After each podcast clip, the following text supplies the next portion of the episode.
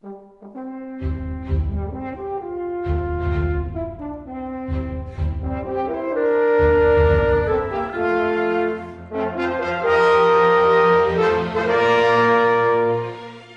80 Tagen um die Welt. Hörspiel in zwei Teilen nach dem Roman von Jules Verne. Zweiter Teil.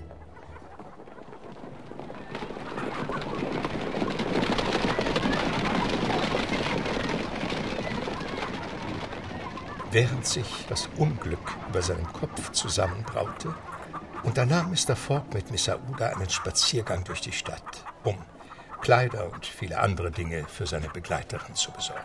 Dieser Schal hier, Miss Aouda, würde vorzüglich zu Ihrem Haar passen. Ach, Mr. Fogg. Den nehmen wir. Oh, Sie sind so großzügig, Mr. Fogg. Und dazu diese Tasche. Das kann ich nicht annehmen, Mr. Fogg.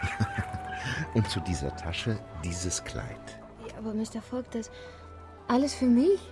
Auch noch dieses wunderschöne Kleid? Das erst durch Sie seinen Glanz erhält, Miss Aouda. Aber wie kommen Sie dazu, Mr. Fogg? Nun ja, weil es. Ja? Weil? Wir jetzt zurück zum Hotel müssen. So blieb nach dem gemeinsamen Abendessen Miss Aouda nichts anderes übrig, als sich in ihr Zimmer zurückzuziehen und ganz allein ihre schönen Neuerwerbungen zu bewundern. Mr. Fogg hingegen vertiefte sich endlich wieder einmal in die Lektüre der Times und der Illustrated London News. Und da die Abreise ja erst für morgen vorgesehen war, beunruhigte ihn das Fernbleiben Passepartouts in keiner Weise. Am nächsten Morgen jedoch war Passepartout noch immer nicht erschienen. Mr. Fogg war zwar verwundert, verzog aber keine Miene und ließ sich und Miss Aouda zum Hafen bringen, wo er allerdings erfahren musste, dass die Carnatic bereits am Vorabend ausgelaufen war. Das ist ja entsetzlich. Ein kleiner Zwischenfall, Miss Aouda, nichts weiter. Passepartout? Wo bleibt nur Passepartout? Äh, nun, wir werden sehen. Gestatten Sie, Sir? Bitte? Aber sind Sie nicht gestern mit der Rangoon hier angekommen? Ja, Sir, aber äh, ich hatte nicht die Ehre. Pardon. Aber ich hatte angenommen, hier Ihren Diener antreffen zu können. Wissen Sie, wo er sich aufhält? Tja, ist er denn nicht bei Ihnen? Nein, wir haben ihn seit gestern nicht mehr gesehen. Er wird doch nicht ohne uns mit der Kinetic abgefahren sein? Wollten Sie denn auch mit dem Schiff fahren? Ja, Sir. Ich ja auch, Madame. Sie können sich vorstellen, wie enttäuscht ich bin. Die Carnatic ist zwölf Stunden früher als geplant ausgelaufen, da die Reparatur bereits gestern abgeschlossen werden konnte. Und stellen Sie sich vor, man hat niemand davon benachrichtigt. Und der nächste Dampfer nach Yokohama, der fährt erst wieder in acht Tagen. Aber wie mir scheint, gibt es im Hongkonger Hafen noch andere Schiffe außer der Carnatic. Kommen Sie, Miss Aouda. Und Mr. Fogg bot seiner Begleiterin seinen Arm an. Oh, das wird nicht leicht sein, ein Schiff zu finden. Nach etwa drei Stunden vergeblicher Suche sprach ihn weit draußen am Kai ein Lotse an. Suchen der Herr vielleicht ein Schiff? Oh, dem Himmel sei Dank ein Engländer. Haben Sie denn eines, das sofort auslaufen kann? Ja, mein Lotsenboot. Das ist das beste Boot von allen hier im Hafen. Und ist es schnell? Acht bis neun Meilen schafft es. Sie werden sehen, Sie werden zufrieden sein. Haben der Herr eine kleine Spazierfahrt vor? Wir möchten nach Yokohama. Wohin? Yokohama? Sie belieben wohl zu scherzen, oder? Ich habe die Abfahrt der Kinetic versäumt und muss spätestens am 14. November in Yokohama sein, um dort das Dampfschiff nach San Francisco zu erreichen. Das tut mir leid, aber das ist undenkbar. Das geht nicht. Ich biete Ihnen 100 Pfund Sterling pro Tag, sowie eine Prämie von 200 Pfund, wenn wir rechtzeitig Yokohama erreicht haben. Ist das wirklich Ihr Ernst? Mein voller Ernst. Der Lotse schaute aufs Meer hinaus. Er war sich offenbar uneins, ob er das viele Geld verdienen oder lieber auf diese gefährliche Fahrt verzichten sollte. Detective Fix, der Mr. Fogg und Miss Aouda auf Schritt und Tritt gefolgt war, befürchtete das Schlimmste. Werden Sie auch keine Angst vor dieser Fahrt haben, Madame? Nicht in Ihrer Begleitung, lieber Mr. Fogg. Nun, Mister? Das Risiko ist zu groß. Für meine Männer, für mich und auch für Sie und Madame. Das Schiff ist für so eine Reise zu klein, noch dazu in dieser Jahreszeit. Und im Übrigen würden wir niemals rechtzeitig ankommen. Es sind 1700 Meilen von Hongkong nach Yokohama. Sie übertreiben. Es sind genau 1655. Wenn das ein Unterschied wäre. Aber ich könnte Ihnen vielleicht einen anderen Vorschlag machen. Und der wäre? Wenn man nach Nagasaki, dem südlichsten Punkt Japans, fahren würde, das sind 1100 Meilen. Oder sogar nur nach Shanghai, das sind 800 Meilen von hier. Man würde nahe der chinesischen Küste bleiben und könnte die Strömung nach Norden ausnützen. Ich sagte doch, ich muss das Dampfschiff nach San Francisco erreichen. Es geht ab Yokohama und nicht ab Nagasaki. Oder Shanghai. Das Schiff nach San Francisco legt in Yokohama an. Aber davor auch in Nagasaki. Und sein Ausgangshafen ist Shanghai. Sind Sie sich da ganz sicher? Hundertprozentig. Und wann fährt das Schiff von Shanghai ab? Am 11. November um 7 Uhr abends. Wir haben also vier Tage Zeit. Das sind 96 Stunden. Wenn wir acht Meilen die Stunde rechnen und der Wind auf Südost steht, das Meer ruhig bleibt, dann dürften wir die 800 Meilen nach Shanghai rechtzeitig schaffen. Und wann könnten wir? In einer Stunde. Abgemacht. Sind Sie der Eigentümer des Schiffes? Jo. Ich, John Barnsby, bin Eigentümer der Tankadere. Möchten Sie eine Anzahlung? Wenn es Ihnen nichts ausmacht. Hier sind 200 Pfund. Äh, ach, übrigens, Sir, treten Sie doch ruhig näher. Wenn Sie uns schon gefolgt sind, möchten Sie sich vielleicht uns anschließen? Sehr großzügig, Sir. Stellen Sie sich vor, soeben wollte ich Sie danach fragen. Gut, in einer halben Stunde treffen wir uns an Bord. Aber dieser arme junge Mann, Passepartout. Ich werde tun, was ich kann. Während sich Detective Fix voll verzweifelter Wut auf das Lotsenschiff begab, ging Mr. Falk in Begleitung von Miss Aouda zum Büro der Hafenpolizei, um dort eine Personenbeschreibung seines Dieners anzugeben und genügend Geld für dessen Heimreise zu hinterlegen. Dasselbe tat er im französischen Konsulat. Pünktlich um drei Uhr war die Tankadere mit ihrer gesamten Besatzung, die aus dem Kapitän und vier Seeleuten bestand, und dem nötigen Proviant klar zum Auslaufen Zehn Minuten später wurden die Segel gesetzt. Die Passagiere hatten es sich an Deck zurechtgemacht. Aruba warf noch einen letzten Blick nach dem Hafen, in der Hoffnung, Passepartout vielleicht doch noch auftauchen zu sehen. Doch umsonst. Bald war das offene Meer erreicht.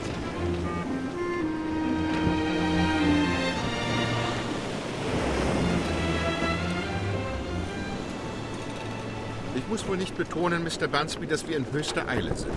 Sie können sich auf mich verlassen, Sir. Wir haben alle Segel gesetzt, die uns der Wind erlaubt. Sie sind der Fachmann, nicht ich. Ich vertraue Ihnen voll und ganz. Wie ein alter Seebär stand Phileas Fogg aufrecht und breitbeinig an Deck und blickte wagemutig auf die wogende See hinaus. Miss Aouda saß am Heck und sah auf den durch die Dämmerung dunkel gefärbten Ozean. Detective Fix hielt sich am Bug auf und war in Gedanken versunken. Bald brach die Nacht herein und gegen Mitternacht zogen sich die drei in ihre Kabinen zurück. Am nächsten Morgen, also dem 8. November, die Tankadere hatte bereits über 100 Meilen zurückgelegt, verspürte Detective Fix den Drang, mit Mr. Fogg unter vier Augen zu reden. Sir, äh, Sir, Sie waren so freundlich, mir die Mitreise auf dem von Ihnen gemieteten Schiff anzubieten. Äh, meine finanziellen Mittel erlauben mir zwar keine so großzügigen Ausgaben, jedoch möchte ich meinen kleinen Anteil. Lassen wir das. Äh, doch, doch, doch, doch. Darauf bestehe ich. Nein, Sir, das ist ein Teil meiner Gesamtausgaben. Nun gut. Wenn Sie meinen, Mr. Fogg. Detective Fix begab sich zum Bug, legte sich in einen Liegestuhl und sprach den ganzen Tag kein Wort mehr. Das Schiff kam gut voran und bis zum Abend hatte man eine Strecke von 250 Meilen zurückgelegt. Am nächsten Morgen fuhr die Tankadere die Straße von Formosa ein und überquerte den Wendekreis des Krebses. Der Wind jedoch wurde stärker. Es sah nach einem Sturm aus. Darf ich ganz offen zu Ihnen sein, Sir? Selbstverständlich, Mr. Bunsby. Es wird gewaltigen Sturm geben. Von Norden oder Süden? Aus Süden, das ist ein Taifun, der auf uns zukommt. Ein Taifun. Aus Süden? Nicht schlecht. Der wird uns in die gewünschte Richtung noch schneller bringen. Wenn Sie das so sehen, habe ich dem nichts mehr hinzuzufügen. Segel einholen! Graben festlegen! Luken dicht! Nur ein einziges Focksegel aus starker Leinwand blieb gehisst. Gegen 8 Uhr abends brach ein Unwetter mit Sturm und Regengüssen auf die Tankadere nieder. Das kleine Schiff wurde wie eine Feder vom Sturm getrieben. Es schoss am Ozean dahin Richtung Norden. Gegen Mitternacht wuchs die Wucht des Unwetters noch. Sir, ich glaube, wir sollten einen Hafen anlaufen und Schutz suchen. Sicherlich, Shanghai. Shanghai, Sir? Shanghai? Aber natürlich Shanghai! Sie haben durchaus recht! Unsere Fahrt geht nach Shanghai!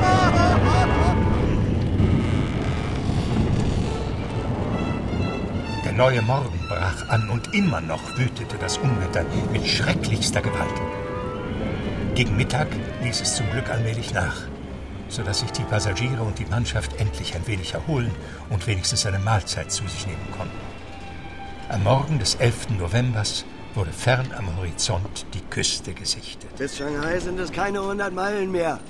Wir müssen am Abend im Hafen sein, um das Dampfschiff nach Yokohama zu erreichen. Es sind noch 45 Meilen. Die See wird ruhiger.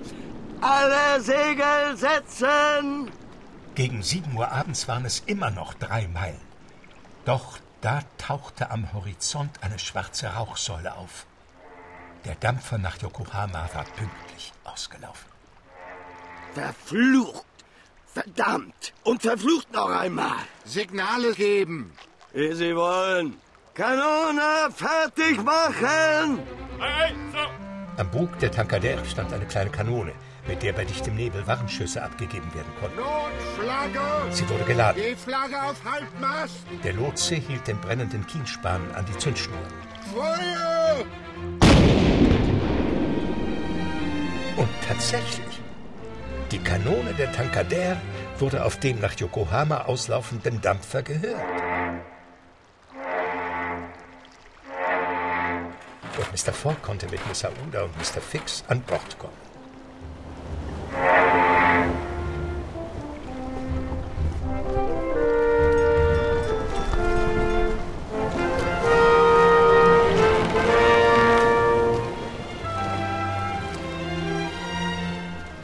Am 14. November kam man planmäßig in Yokohama an.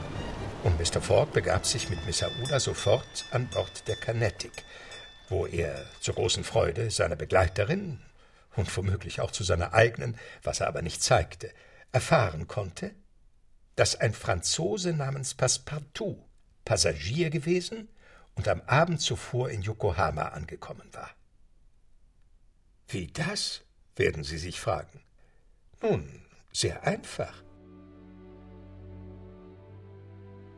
Als die Carnatic eine Woche zuvor, am 7. November, nach beendeten Reparaturen ausgelaufen war, war den Matrosen am nächsten Morgen ein Passagier aufgefallen, der mit stumpfem Blick, wankenden Schritten und zerzaustem Haar aus der zweiten Klasse an Deck kam und unsicher auf einer Taurolle Platz nahm.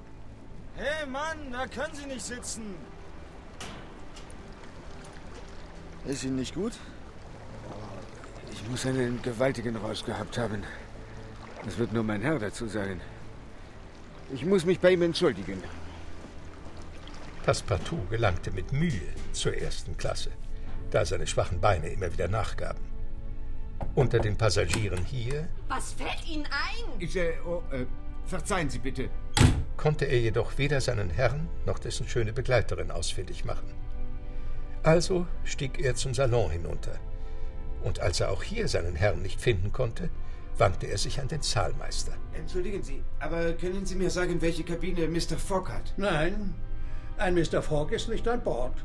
Es handelt sich um einen Gentleman. Groß, sehr zurückhaltend, mit braunem, welligen Haar und einem Backenbart. In seiner Begleitung befindet sich eine junge, hübsche Dame. Auch diese junge Dame ist nicht an Bord. Hier, die Passagierliste. Sehen Sie selber die leeren Stellen, wenn Sie mir nicht glauben.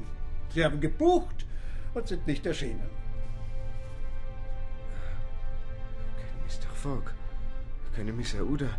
Sagen Sie, bin ich denn überhaupt auf der Carnatic? Das möchte ich meinen. Und auf dem Weg nach Yokohama? Ja, zum Teufel. Auf der Carnatic, auf der Fahrt nach Yokohama. Da traf es Passepartout wie ein Donnerschlag. Und er fiel rücklings in einen Sessel. Oh mon Dieu! Ich hätte es meinem Herrn die verfrühte Abfahrt der Carnatic melden sollen und ich habe es nicht getan.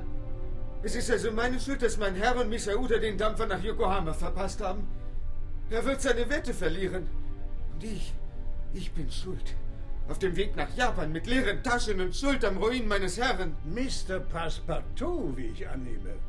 Wenigstens ist Ihre Überfahrt bezahlt. Kabine 17, der Herr. Der, jedenfalls was Kost und Quartier anlangte, sorgenfreie Zustand endete freilich, als die Carnatic am 13. November in den Hafen von Yokohama einlief. Vom Zufall geführt, ließ sich Passepartout durch die Stadt treiben. Die Nacht verbrachte er zusammengerollt in einem dunklen Hauswinkel, wo er am nächsten Morgen halb verhungert, aber unversehrt aufwachte. Während er noch nachdachte, wie er zu Geld kommen könne, um den bohrenden Hunger zu stillen, fiel sein Blick auf ein Plakat, das ein Clown durch die Straßen trug.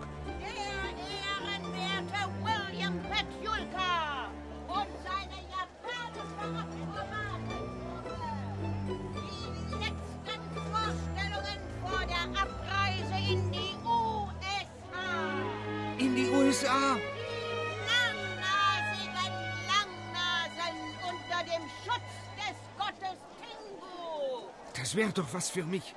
Die Attraktion. Und schon ging er dem Plakatträger nach, der ihn durch die ganze Stadt zum ehrenwerten Mr. Bedjulka und seiner Zirkustruppe führte. Was wollen Sie? Was suchen Sie hier? Ich möchte zu Mr. Batjulka. Der steht vor Ihnen. Was wollen Sie? Benötigen Sie vielleicht einen Diener? Einen Diener! Ich habe bereits zwei, die gehorsam und treu sind, die mich noch nie im Stich gelassen haben und umsonst für mich arbeiten, wenn ich ihnen nur zu essen gebe. Hier, sehen Sie. Diese, meine beiden Arme, sind meine treuesten Diener. Also können Sie mich zu gar nichts gebrauchen? Nein, zu gar nichts. Und ich wäre so gerne mit Ihnen und Ihrer Truppe gereist. Sie sind Franzose, oder? Ja, ein echter Pariser aus Paris. Da müssen Sie ja Gesichter schneiden können. Ja, was glauben Sie denn? Natürlich können wir Franzosen Gesichter schneiden, aber die Amerikaner können das noch viel besser. da haben Sie wieder recht. Gut, wenn ich Sie nicht als Diener brauchen kann, dann vielleicht als Clown.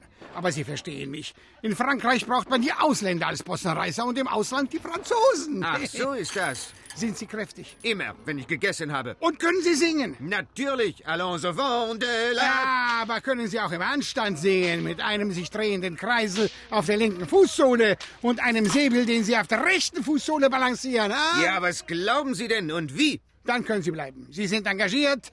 Die nächste Vorstellung ist bereits um drei. Sie können, Sie können unmöglich eine neue Nummer einstudieren. Aber Sie sind ganz zum Schluss dran. Ich nehme Sie in die Menschenpyramide rein.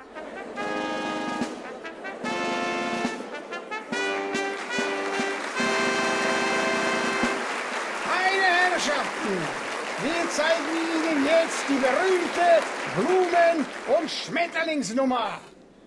Wir jonglieren mit brennenden Kerzen und zum Höhepunkt der Darbietungen die menschliche Pyramide mit 50 Akrobaten. Sie stützen sich mit ihren Schultern sowie mit ihren Nasen. Doch kaum hatte sich die Menschenpyramide formiert, kam sie auch schon ins Wanken und stürzte wie ein Kartenhaus in sich zusammen. Das war Passepartouts Schuld. Er hatte seinen Posten verlassen, war über die Rampe in den Zuschauerraum gesprungen und hatte sich vor einem der Zuschauer mit erhobenen Händen auf die Knie geworfen. Oh, mein Herr! Mr. Fogg, mein Herr! Sie? Passepartout? Passepartout? Ja, ja, ich bin es! Oh, das freut mich, Sie wiederzusehen. Die Herrschaften, halt! Beruhigen Sie sich. Ich fordere Schadenersatz. Beruhigen Sie sich. Schadenersatz für die durch diesen da Ich gebe abgebrochene Vorstellung. 500 Pfund. Oh, wie großzügig der Herr. Die Vorstellung geht weiter. Musik zum Finale.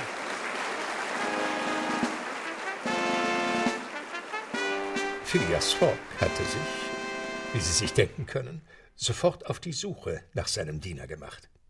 Jedoch vergeblich, bis er, um die untröstliche Miss Aouda aufzuheitern, auf den Gedanken verfallen war, die Zirkusvorstellung zu besuchen. Infolge ihres unverhofften Wiedersehens nun konnten sie alle drei gemeinsam mit dem amerikanischen Postschiff General Grant weiterreisen, das um 7 Uhr nach San Francisco ablegte, um planmäßig am 3. Dezember dort einzulaufen. Von den 80 Tagen der Reise waren nun bereits 52 vergangen, so dass ihnen nur noch 28 verblieben, um nach San Francisco und von dort nämlich am 11. Dezember nach New York zu gelangen, um von dort aus am 20. Dezember bei uns in London einzutreffen. Also sogar einige Stunden vor der vereinbarten Ankunftszeit am 21. Dezember. Detective Fix allerdings war in Yokohamas Tante Pede zum englischen Konsulat gestürzt, wo ihm endlich der Haftbefehl gegen Mr. Falk ausgehändigt wurde. Gott sei Dank. Endlich können wir diesen Garner festnehmen. Oh, ich fürchte, das wird nichts. Was soll denn das heißen? Ich rechne mit Ihrer Unterstützung. Das können Sie natürlich. Nur verhaften könnte ich den Herrn nicht. Aber wieso? Es ist Ihre Pflicht. Und auch Sie dürfen diesen Mr. Fogg leider nicht festnehmen. Wissen Sie, wie viele Wochen ich... Es tut mir sehr leid. Aber warum? Ganz einfach. Wir befinden uns hier nicht auf englischem Territorium. Aber der Haftbefehl gilt, soweit die Macht der englischen Krone reicht. Hierher reicht sie leider nicht. So muss ich ihm weiter auf den Fersen bleiben. Wie es scheint, legte es ja tatsächlich darauf an, nach England zurückzukehren. Und sobald er englischen Boden betritt. Oh, dann darf ich Ihnen heute schon Glück wünschen. Detective Fix ging folglich ebenfalls an Bord der General Grant, versteckte sich jedoch die ersten Tage in seiner Kabine, um nicht von Passepartout entdeckt zu werden, den er zu seiner großen Überraschung in Begleitung von Mr. Fogg gesichtet hatte. Eine volle Woche nach Abfahrt des Dampfers wagte er sich endlich an Deck, wo er sofort Passepartout in die Arme lief. Ah, Mr. Fix, auf diese Gelegenheit habe ich schon lange gewartet. Aber mein Lieber, Sie wollen doch nicht... Ich will nicht, ich werde. Hier der erste Schlag für Ihre freundliche Bewirtung in der Opiumhöhle. Hm. Und das war es? Fürs Erste schon. Dann kommen Sie, ich habe was mit Ihnen zu besprechen. Was? Ich soll... Äh... Es ist im Interesse Ihres Herrn. Sie haben mich verprügelt, nun gut, sei's drum. Aber jetzt hören Sie mir zu. Bisher war ich ein Gegner von Mr. Fogg. In Zukunft jedoch werde ich Ihr Verbündeter sein. Demnach haben Sie endlich begriffen, dass er ein Ehrenmann ist. Äh, keineswegs, keineswegs. Ich halte ihn nach wie vor für einen Dieb. Sie! Ich sage Lassen Sie Ihnen... mich ausreden. Solange sich Mr. Fogg auf englischem Territorium aufhielt, musste ich versuchen, ihn zurückzuhalten, bis ich den Haftbefehl gegen ihn in Händen hatte. Nun, da er anscheinend wirklich nach England zurückkehren will, werde ich alles dafür tun, ihm sämtliche Hindernisse aus dem Weg zu räumen. Denn erst in England wird sich herausstellen, ob Sie der Diener eines Gauners oder eines Gentleman sind. Wir sind doch nun Freunde. Freunde? Nein. Verbündete. Vielleicht. Abgemacht.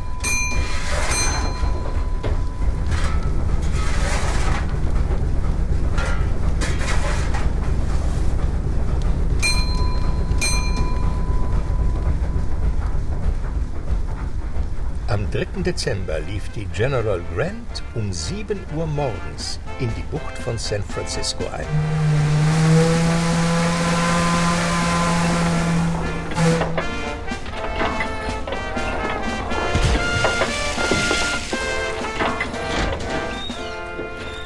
Phileas Foggs Reiseplan stimmte auf die Minute. Da der nächste Zug nach New York erst um 6 Uhr abends abfuhr, ließen sich Phileas Fogg, Miss Aouda und Passepartout mit einer Kutsche ins International Hotel bringen. Mr. Fogg, wäre es nicht ratsam, ein Dutzend Enfield-Karabiner oder Colts zu kaufen, bevor wir die Eisenbahnfahrt durch ganz Amerika antreten? Angeblich soll es vorkommen, dass Reisende von irgendwelchen wilden Indianern angegriffen oder rausgeraubt werden. Meinen Informationen zufolge, Passepartout, sind diese Zeiten vorüber. Doch, wenn Sie unbedingt das Bedürfnis verspüren, sich zu bewaffnen, so tun Sie es.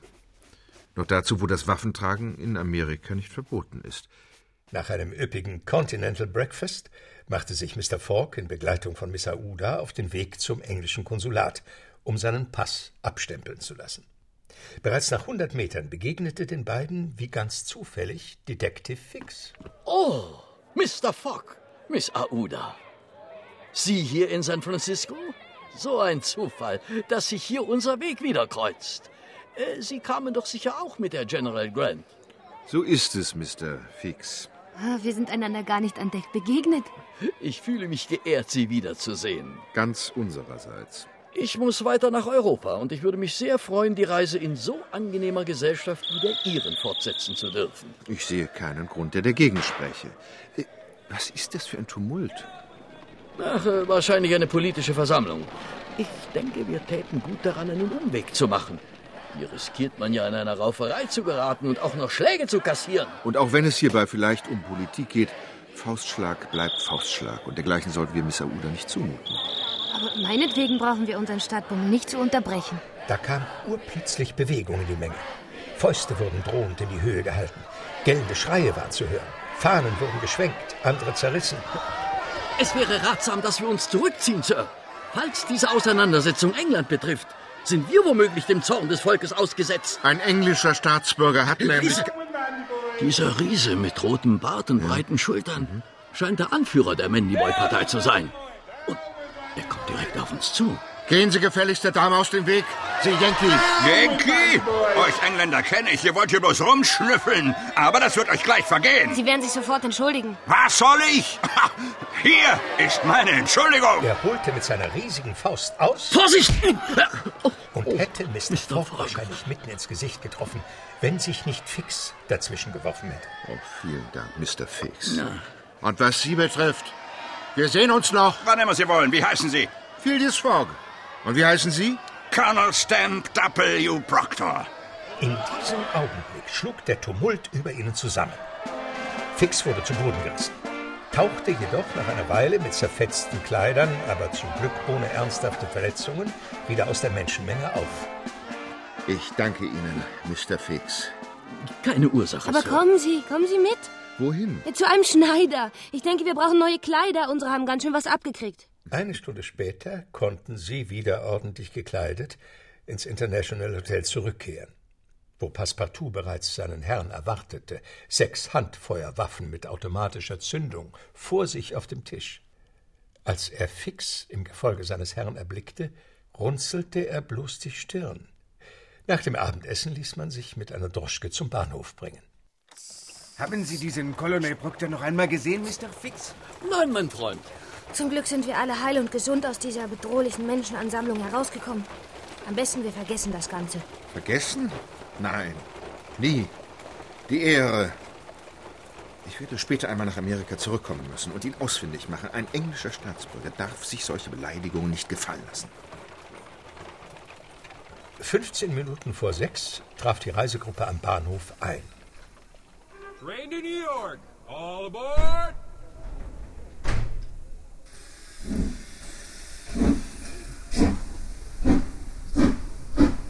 In sieben Tagen hoffte Phileas Fogg in New York zu sein, um am 11. Dezember das Dampfschiff nach Liverpool besteigen zu können. Eine Stunde nach Abfahrt begann es zu schneien, aber es war nur feiner Schnee, der die Fahrt nicht behinderte. Um 8 Uhr kam ein Schaffner und meldete, dass Schlafenszeit sei. Die Sitzlehnen wurden umgeklappt, Kabinen wurden abgetrennt und bald hatte jeder Reisende ein komfortables Schlafabteil für sich allein. Am nächsten Tag um 7 Uhr morgens wurden die Schlafabteile wieder zu einem normalen Waggon umgewandelt. Das war er, der Komfort und Fortschritt der neuen Welt. Hinter Sacramento begann der Anstieg in die Sierra Nevada und die Passagiere konnten durch die Waggonfenster die malerische Berglandschaft bewundern. Hin und wieder war in der Ferne eine riesige, sich langsam und dumpf dahin bewegende Bisonherde zu sehen. Und gegen drei Uhr nachmittags blockierte eine solche Herde von 10.000 bis 12.000 Bisons die Weiterfahrt des Zuges. Passepartout war so wütend, dass er am liebsten alle seine Revolver auf die Ungeheuer abgefeuert hätte. Was ist das für ein Land, wo ein paar blöde Rindviecher einfach die Züge anhalten dürfen? Sagen Sie mir das.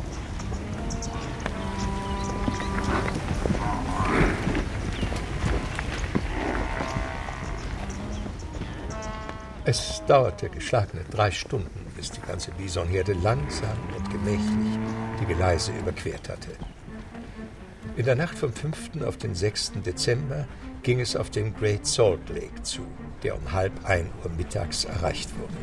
Von San Francisco aus waren nun 1350 Kilometer zurückgelegt.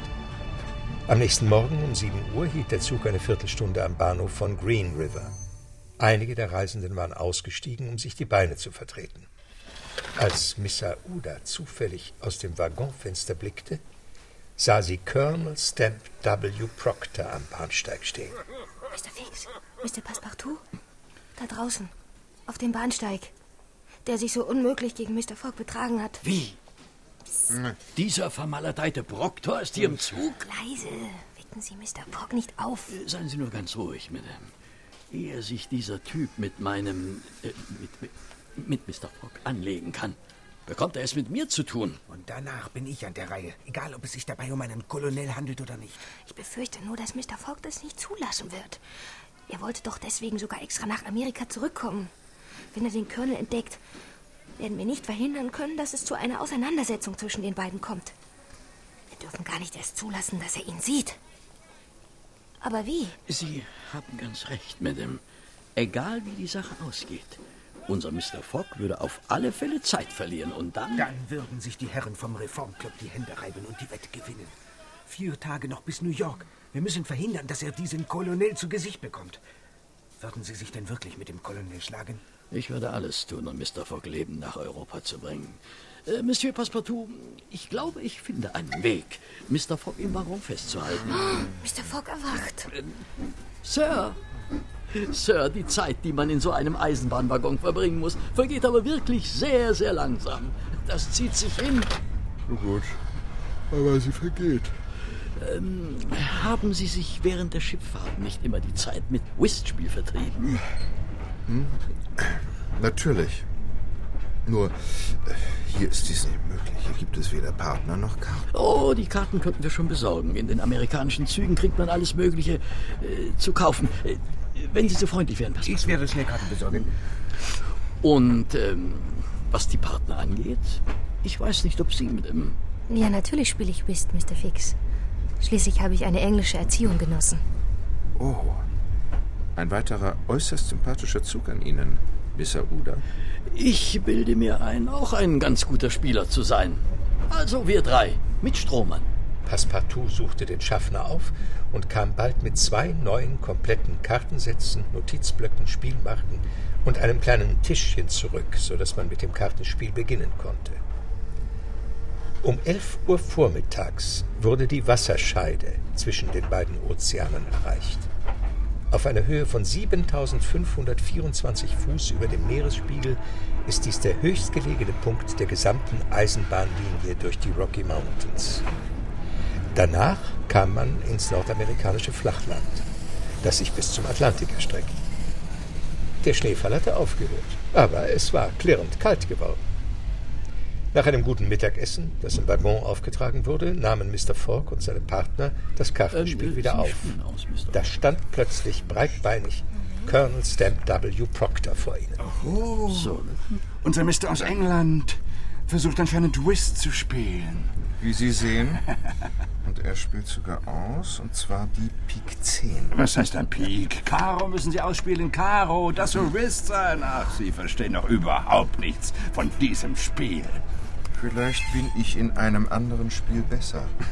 Dann versuchen Sie es doch, die Hanswurst. Miss Aouda war erblasst. Sie ergriff Mr. Fogg am Arm, um ihn zurückzuhalten. Beruhigen Sie sich lieber, Mr. Fogg. Der aber schob ihre Hand sanft beiseite.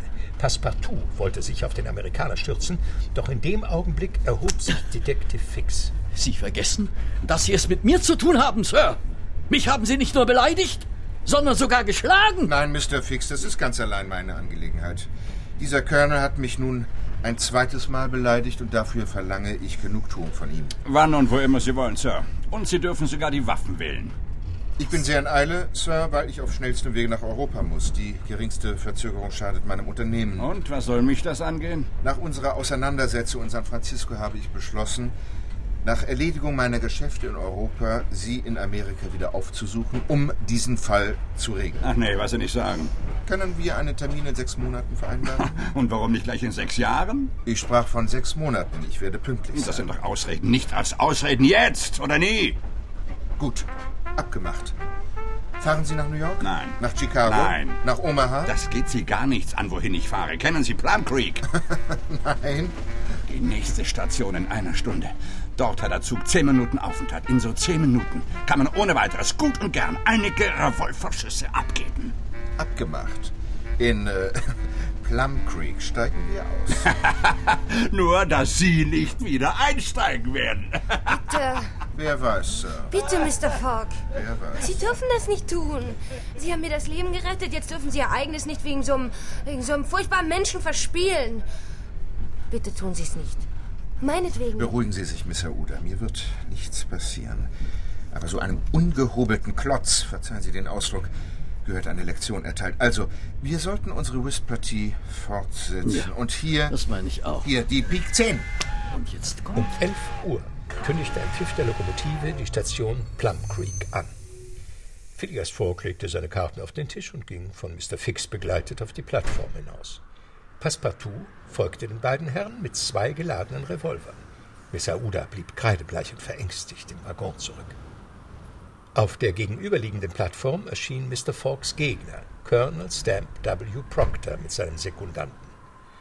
Aber gerade als die beiden Duellanten auf den Bahnsteig hinuntersteigen wollten, kam der Zugführer aufgeregt angerannt. Nicht aussteigen, meine Herren! Das ist hier doch die Station Plum Creek. Der Zug hat hier keinen Aufenthalt. Wir müssen 20 Minuten Verspätung einholen. Aber ich muss mich mit diesem Herrn duellieren. Tut mir leid, wir müssen weiter.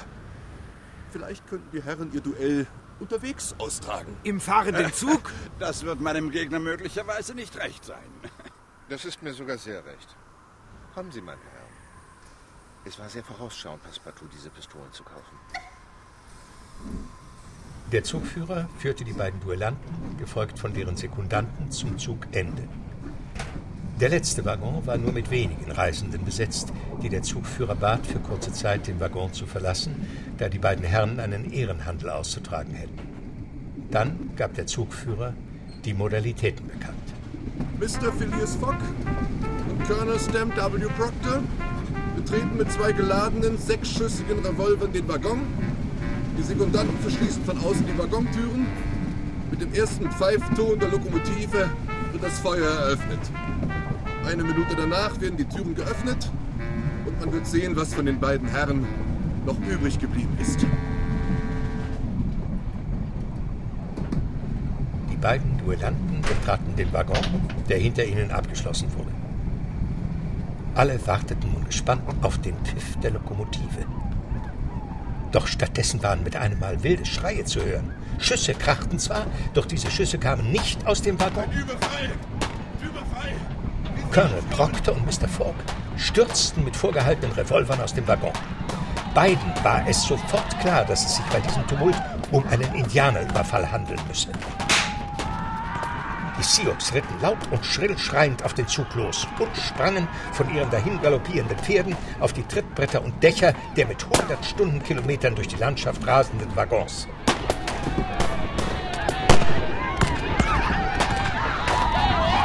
Trotz heftigster Gegenwehr waren viele der Reisenden von einer Kugel getroffen oder einem Tomahawk niedergeschlagen worden.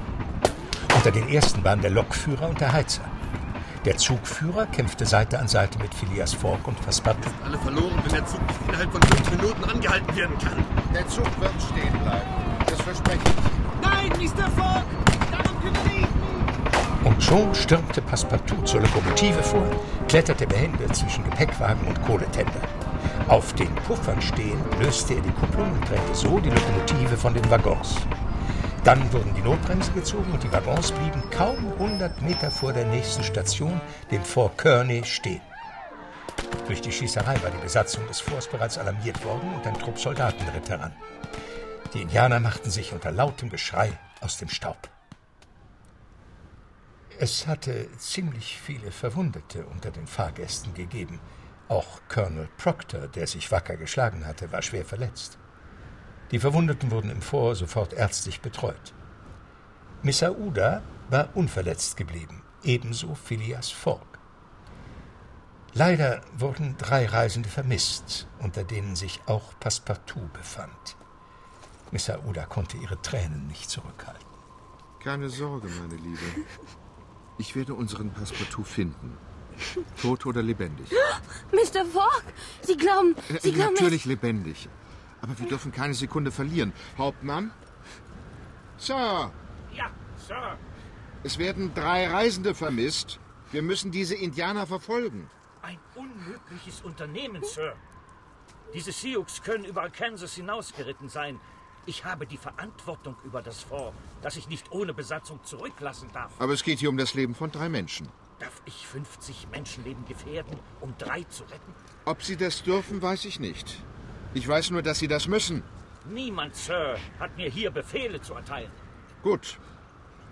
Dann werde ich die Sache allein in die Hand nehmen.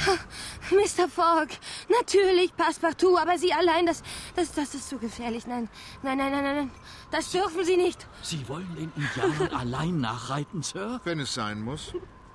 Wollen wir denn, dass wir meinen Passepartout umkommen lassen, dem alle hier ihr Leben verdanken? Sei's drum. Einem so tapferen Manne muss geholfen werden. 30 Freiwillige, melden! Es meldeten sich allerdings keine 30 Freiwilligen. Es meldete sich geschlossen die ganze Kompanie, sodass dem Hauptmann nichts anderes übrig blieb, als selbst eine Auswahl zu treffen. Danke, Captain. Und wenn wir die Gefangenen befreien, haben sich Ihre Männer tausend englische Pfund verdient. Mr. Fogg! Hey, hey, Erlauben Sie, dass ich mitkomme, Mr. Fogg. Wenn Sie mir wirklich einen Gefallen tun wollen, Mr. Fix. Aber ja. So würde ich Sie bitten, hier bei Mr. Uda zu bleiben, für den Fall, dass mir etwas zustößt. Und Mr. Fogg drückte der verzweifelten Mr. Uda liebevoll und sanft die Hand, übergab ihr seine Reisetasche mit dem Rest des Geldes und brach mit dem Trupp Soldaten auf. Mr. Uda zog sich in den Wartesaal des kleinen Bahnhofs zurück und dachte voll Wehmut an Phileas Fogg, an seinen stillen Großmut und seine ebenso stille Tapferkeit. Detective Fix hingegen lief nervös auf dem Bahnsteig auf und ab. Ja, ja, ja, ich bin ein Versager. Hm, ein Versager. Dieser Passepartout hat seinem Herrn mit Sicherheit verraten, wer ich wirklich bin. Und jetzt hat er die Gelegenheit beim Schopf gepackt, mich mit dieser Inderin hier allein zurückzulassen und ist auf Nimmerwiedersehen verschwunden.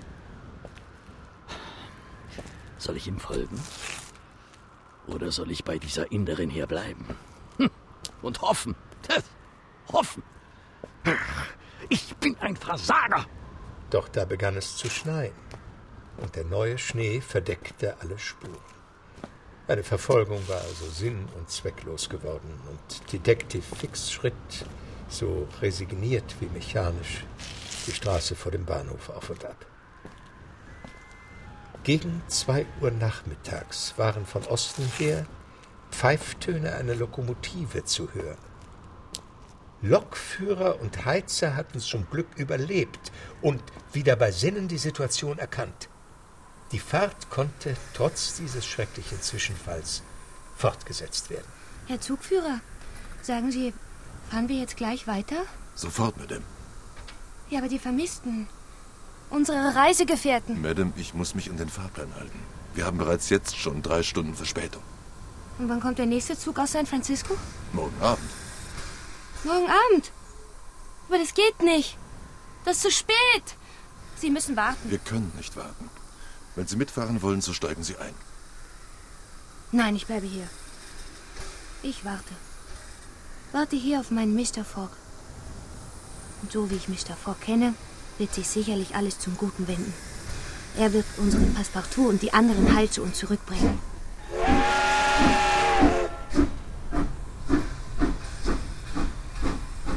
Detective Fix nahm zerknirscht auf einer Bank im Wartesaal Platz, wo er reglos sitzen blieb. Während Miss Aouda trotz Sturm und Kälte immer wieder auf den Bahnsteig hinausging, um nach Mr. Fogg Ausschau zu halten. Gegen sieben Uhr früh waren Schüsse zu hören, die die zurückkommenden Reiter ankündigten. Mr. Fogg! Mr. Passepartout! Oh, bin ich froh, dass Sie wieder da sind. Miss Aouda. Mr. Fogg, Sie sind ein Held. Das war meine Pflicht. Jeder andere hätte genauso gehandelt. Hier, meine Herren, ich habe eine Prämie versprochen und hier ist sie. Danke, Mr. Fogg. Vielen Dank. Mr. Fogg? Hey, hey, hooray! Aber äh, wo ist der Zug? Bereits gestern Abend abgefahren. Und, und wann kommt der nächste? Leider erst heute Abend. Oh, verdammt! Sind Sie wirklich sehr in Eile, Sir? Allerdings. Sie müssen am 11. Dezember vor 9 Uhr abends in New York sein, um das Postschiff nach Liverpool zu erreichen. Ja, unbedingt sogar. Und Sie haben jetzt 20 Stunden Verspätung. Wir wären mit dem Zug am Morgen angekommen, demnach macht die Differenz 12 Stunden aus, die eingeholt werden müssen. Wollen Sie das versuchen? Und wie? Mit einem Segelschlitten. Ein Einheimischer hat mir heute früh, während ich vor dem Bahnhof auf und ab ging, dieses Transportmittel angeboten.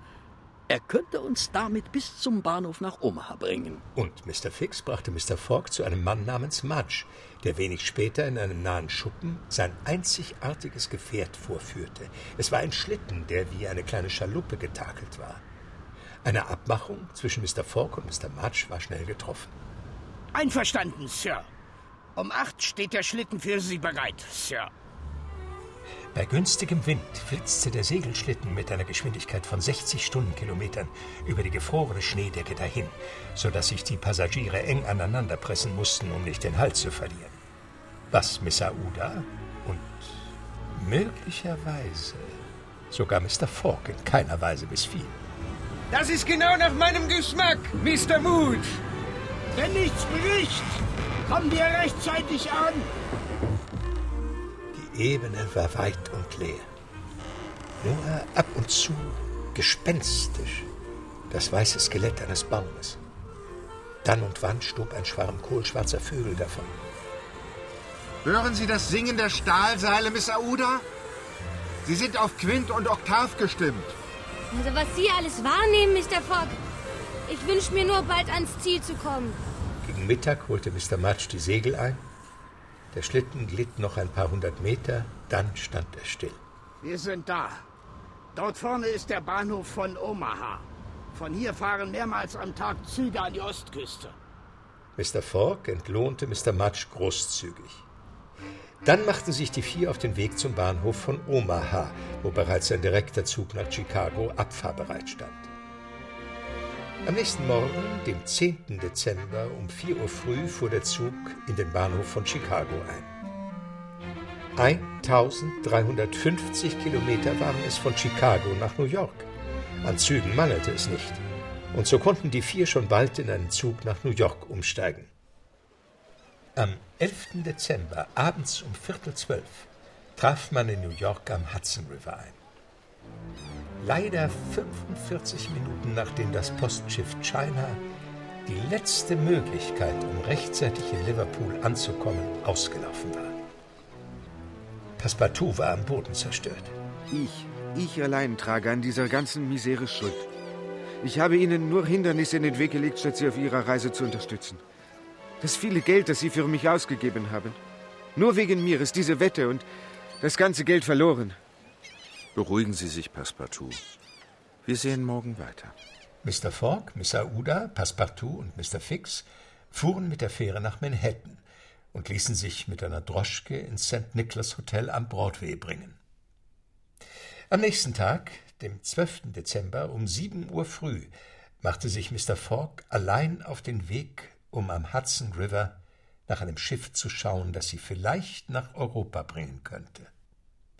Bis zum 21. Dezember 8.45 Uhr, laut Wette die letzte Frist, waren es nur mehr neun Tage, 13 Stunden und 45 Minuten.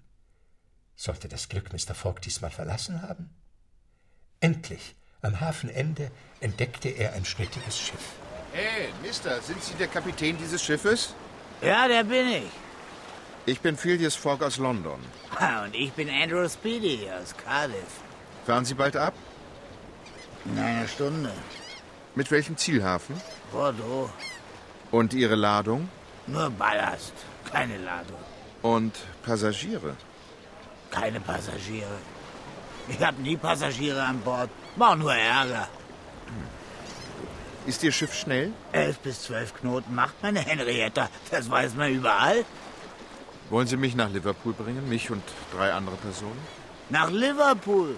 Warum nicht gleich nach China? Weil ich nicht nach China will, sondern nach Liverpool. Ich fahre nach Bordeaux. Nach Liverpool. Egal zu welchem Preis. Ja, egal. Aber die Räder der Henrietta? Was heißt hier die, Die- Räder? Die Henrietta gehört mir? Gut. Ich möchte die Henrietta chartern. Aber nicht doch. Dann kaufe ich sie Ihnen eben ab. Aber nicht doch. Nehmen Sie uns vier mit nach Bordeaux. Nein, äh, selbst wenn Sie mir 200 Dollar zahlen würden. Ich zahle 2000. 2000? Pro Person? Ja, pro Person. Und Sie sind zu viert? Ja, Wir legen um neun ab. wir werden pünktlich sein. Und tatsächlich, als die Henrietta um 9 Uhr auslief, waren alle vier Passagiere an Bord. Tags darauf, es war nun schon der 13. Dezember, stieg zur Mittagszeit ein Mann auf die Schiffsbrücke, um die Position des Schiffes festzustellen. Aber es handelte sich dabei nicht, wie Sie vielleicht annehmen werden, um Andrew Speedy, den Kapitän des Schiffes.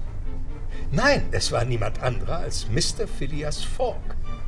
Kapitän Speedy war in seiner Kabine eingesperrt und tobte und schrie, dass Gott erbarm. Und das kam so. Mr. Fogg hatte mit seinen Dollarscheinen die gesamte Mannschaft der Henrietta, welche mit ihrem Kapitän ohnehin eher unzufrieden war, auf seine Seite gebracht, um das Schiff übernehmen und Kurs nach Liverpool einschlagen zu können. Wenn nun alles gut ging, das Wetter nicht verrückt spielte, konnte Phileas Fogg in neun Tagen die 3000 Meilen nach Europa schaffen, um am 21. Dezember in Liverpool zu landen. Am 16. Dezember hatte Mr. Fogg etwa die Hälfte der Überfahrt hinter sich gebracht. Da kam der Maschinist der Henrietta zu ihm auf die Brücke.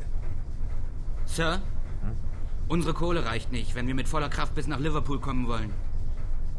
Passepartout, binden Sie den Kapitän los und bringen Sie ihn herauf. Aber seien Sie vorsichtig. Ich werde mich ihm gegenüber verhalten wie zu einem wilden Tier. Kohle reicht nicht? Sind Sie da ganz sicher? Ich kenne das Schiff. Weiterhin volle Fahrt. Aber in spätestens zwei Tagen wird das gesamte Heizmaterial aufgebraucht sein. Glauben Sie mir, ich kenne das Schiff. Egal. Alle Ventile unter Hochdruck setzen. Aye, aye, Sir. Verflucht!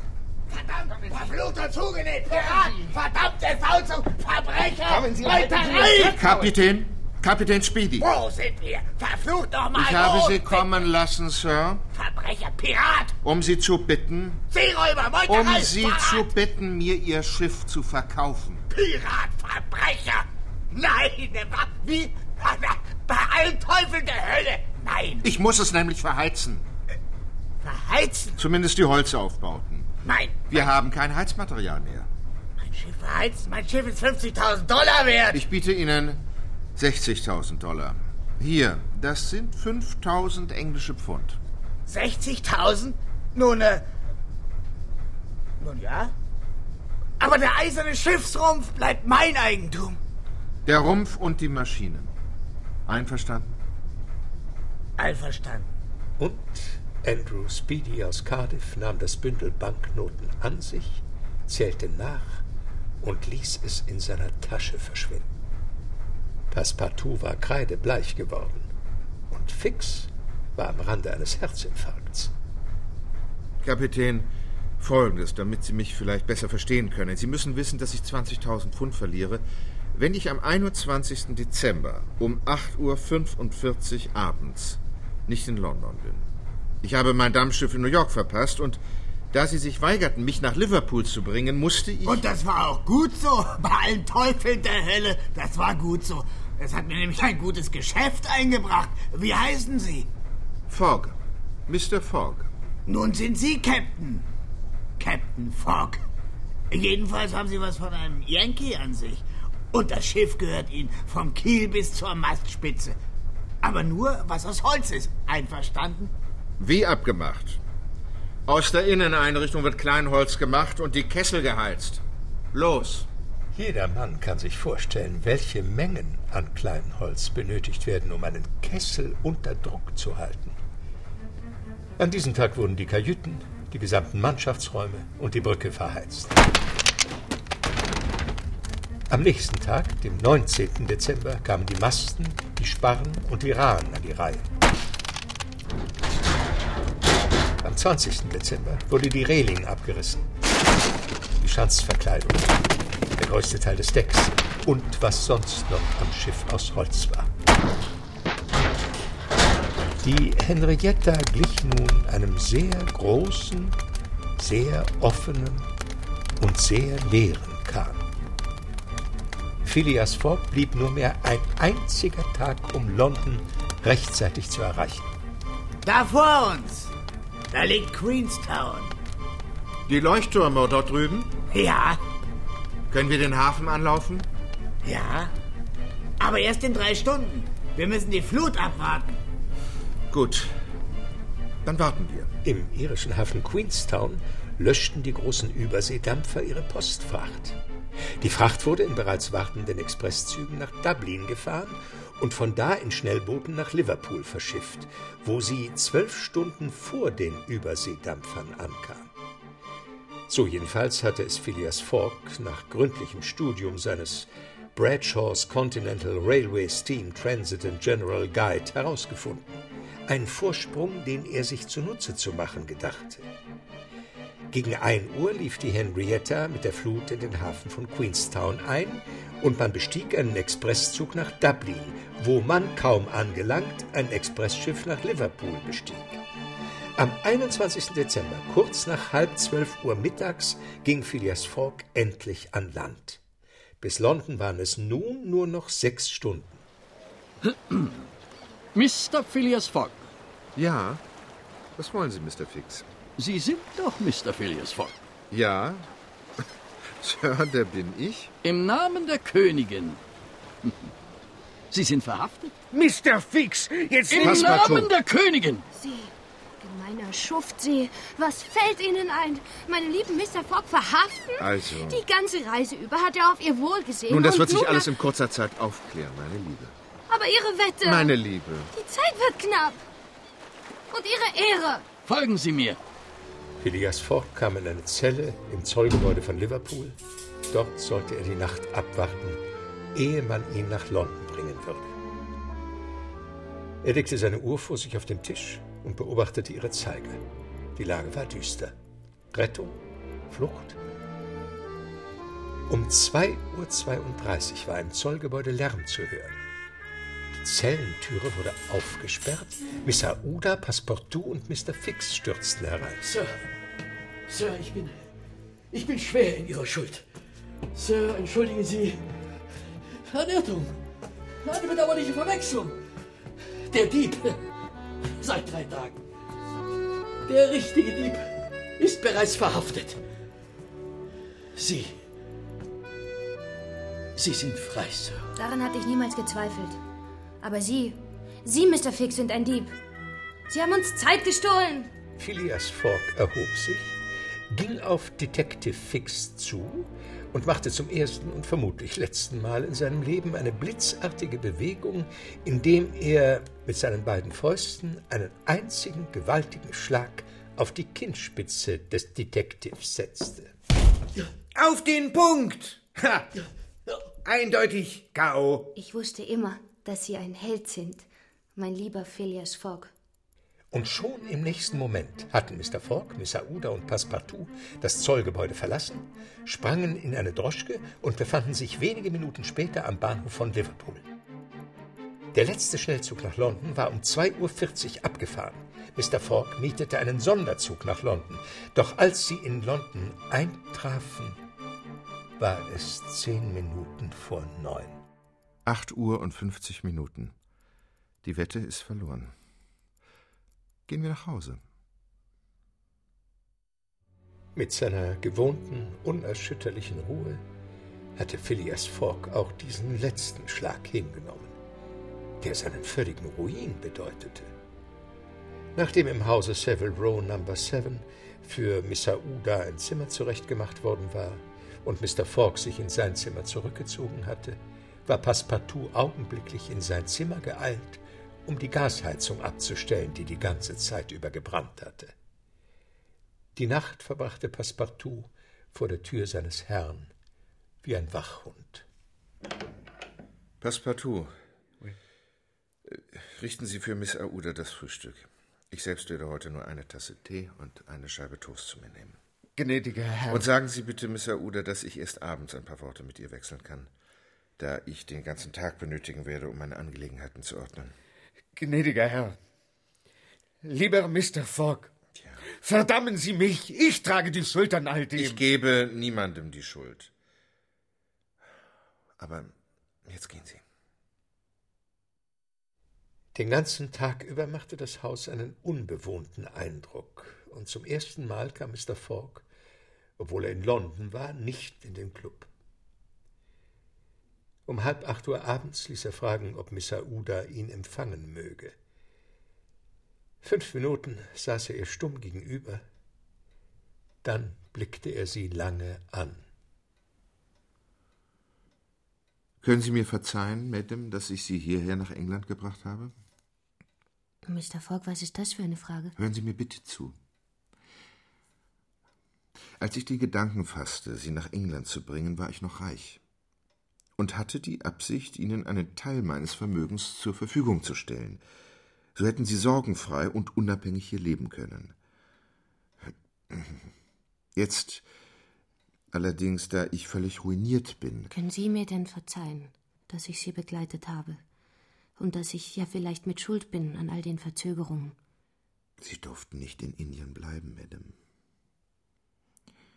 Ich kann Sie nur mehr bitten, das anzunehmen, was mir noch geblieben ist, so wenig es ist. Nein, Mr. Fogg, was wird aus Ihnen? Wovon werden Sie leben? Ich brauche nichts.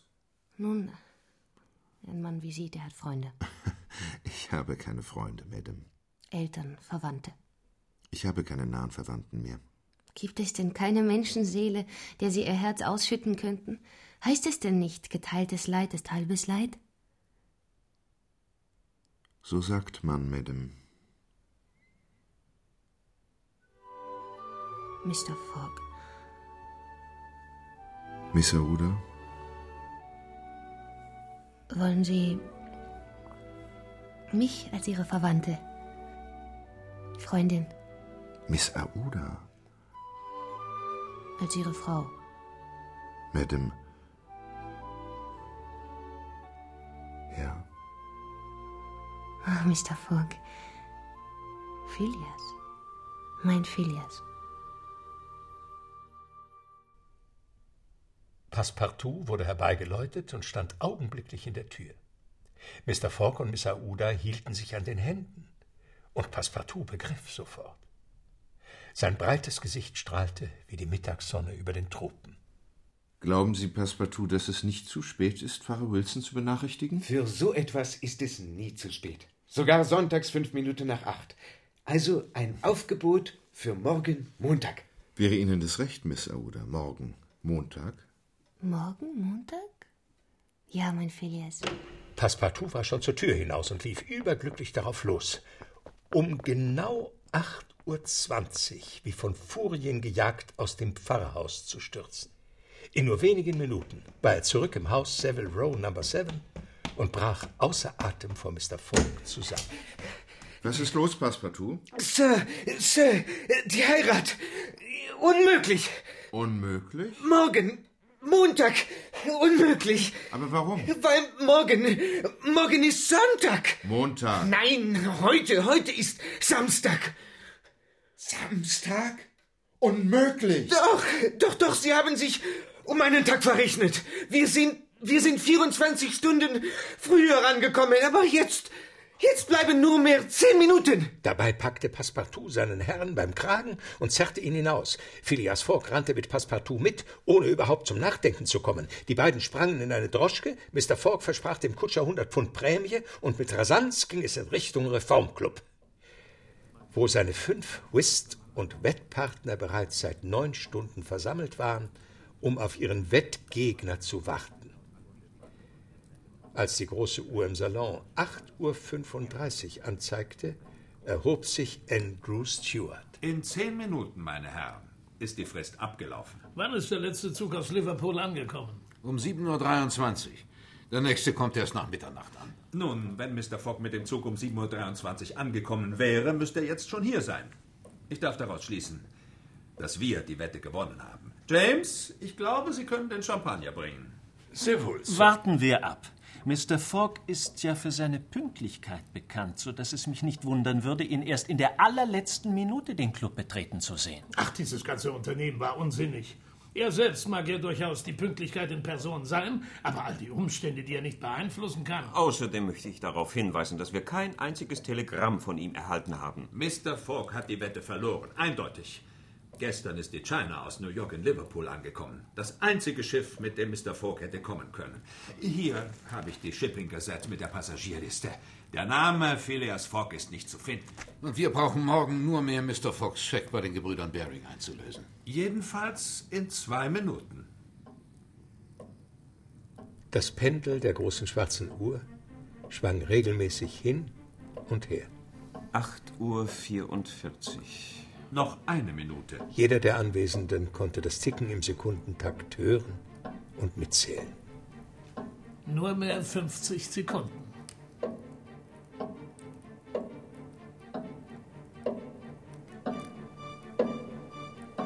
Vierzig.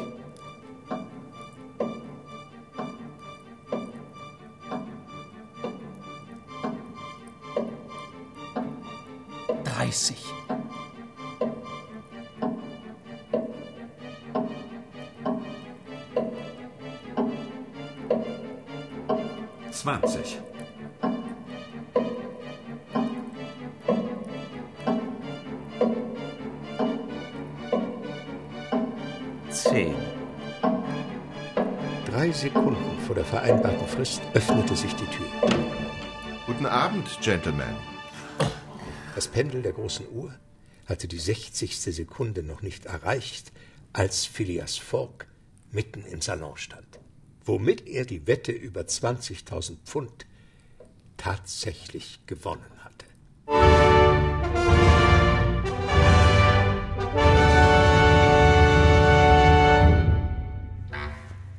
Aber, Mr. Fogg, äh, wenn ich mir eine Frage erlauben darf. Danke, James. Wie hätte ein so überaus pünktlicher Mensch wie Sie sich um einen Tag verrechnen können? Die Erklärung ist sehr einfach, James. Ich hatte auf meiner Reise, ohne dass es mir bewusst geworden war, einen Tag gewonnen. Und zwar deshalb, weil ich nach Osten gereist war. Das ist mir überaus peinlich, James. Phileas Fogg hatte also 20.000 Pfund gewonnen.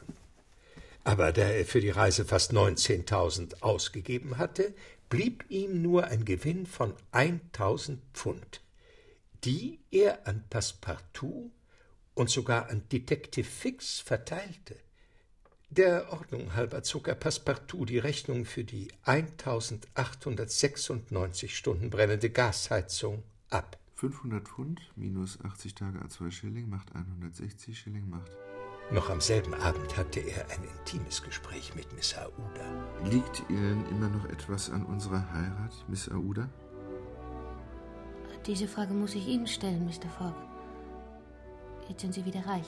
Verzeihen Sie, aber alles gehört Ihnen. Denn wenn Sie nicht von der Heirat gesprochen hätten, wäre Passepartout nicht zu Pfarrer Wilson geeilt. Ich wäre nicht über den Irrtum aufgeklärt worden. Und. Ähm, Und? Lieber Mr. Fogg? liebe Miss Aouda? Natürlich fand die Hochzeit 48 Stunden später statt, bei der natürlich Passepartout Trauzeuge war. Am nächsten Morgen, bereits bei Tagesanbruch, wagte Passepartout an die Tür des frisch vermählten Ehepaares zu klopfen. Was gibt es denn, Passepartout? Das werde ich Ihnen sagen. Sir, ich konnte die ganze Nacht nicht schlafen, denn ich bin darauf gekommen. Ach, Worauf denn? dass wir die Reise um die Erde auch in, neun, auch in 69 Tagen hätten schaffen können. Ich weiß, Passepartout. Wenn wir auf dem 50. Breitengrad geblieben wären, auf dem London liegt, hätte die Strecke nur 18.000 statt 39.000 Kilometer betragen. Aber wir wären nicht durch Indien gekommen. Und Mr. Fogg verschwand im Schlafzimmer und verschloss hinter sich leise die Tür.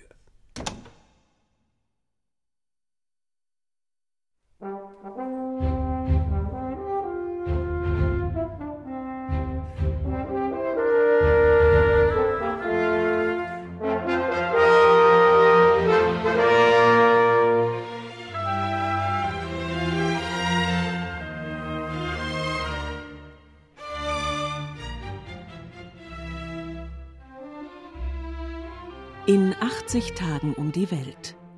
Hörspiel in zwei Teilen nach dem Roman von Jules Verne in der anonymen Übersetzung der deutschen Erstausgabe.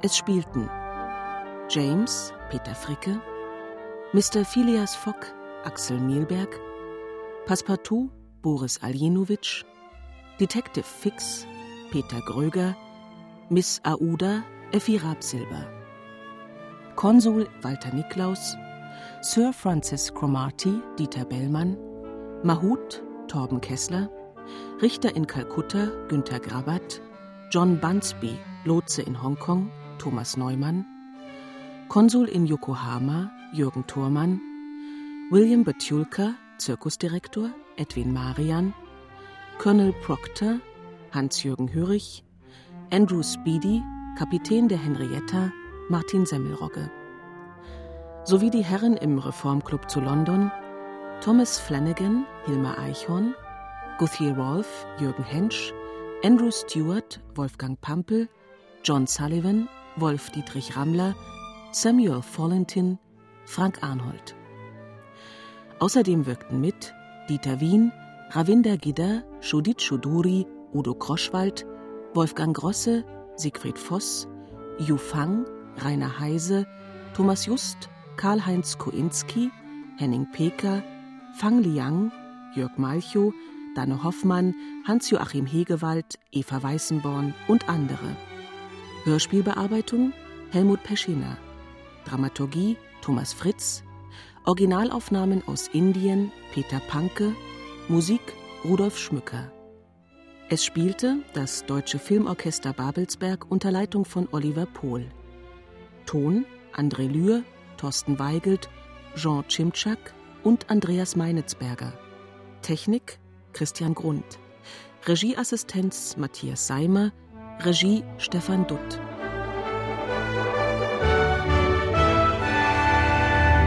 Produktion Mitteldeutscher Rundfunk 2005